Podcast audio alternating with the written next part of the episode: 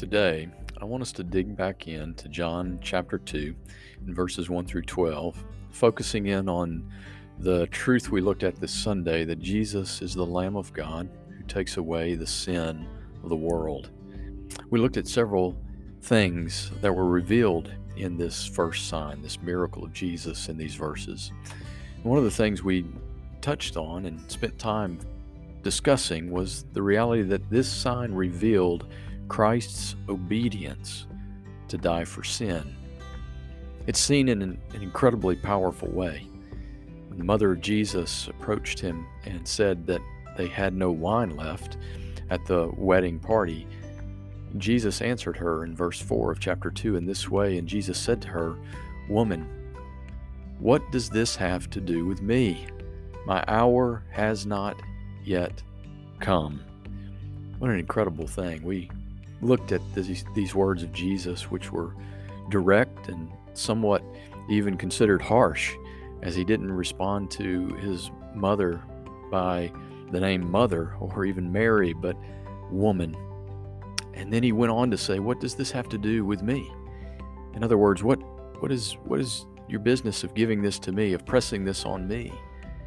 And he ends it in this incredibly important way that points to the reality that Jesus knew his purpose, knew his mission, and nothing was going to get in the way of that. That his allegiance and his loyalty, his faithfulness was to his Father and the work that he had sent him to do. He said these words My hour has not yet come. In the Gospel of John, this points to something very specific and clear. It's a frequent phrase that we hear throughout the Gospel of John. This hour that has not yet come, this hour that is coming, this hour that has come. Let me just share just a sample of verses in the Gospel of John that lead us to this hour and remind us of what this hour is all about. In John chapter 7, verse 30, he tells us that no one arrested Jesus and this was the reason why, in that case, in that chapter, because his hour had not yet come. In John chapter 8, verse 20, it tells us the same thing that no one arrested Jesus. Why? Because his hour had not yet come.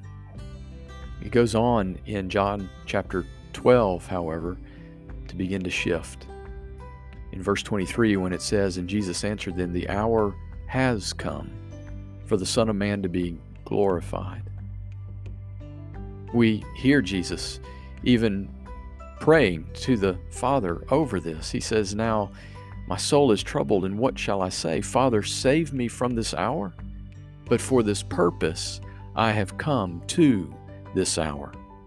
In John 13, verse 1, he goes on and it tells us that before the feast of the Passover, this final time before the arrest of Christ and the crucifixion of Christ, that Jesus knew that his hour had come to depart out of this world to the Father. And in John 17, in the high priestly prayer of Jesus, as he prayed for his disciples then and for us today, in verse 1, it says this When Jesus had spoken these words, he lifted up his eyes to heaven and said, Father, the hour has come. Glorify your Son, that the Son may glorify you.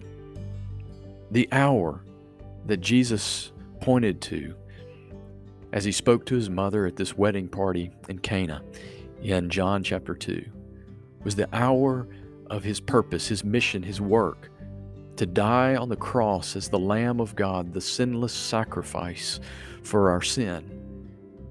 He knew what he was sent to do, and nothing was going to stand in the way of that work. Nothing would derail him and get him off track in fulfilling God's purpose for his ministry. The sign revealed Christ's obedience to die for sin. Today, I am so thankful for the faithfulness of God, the ability of God, the love of God, the focus of God, the sacrifice of God. to send his only Son and for his Son to be faithfully focused on being obedient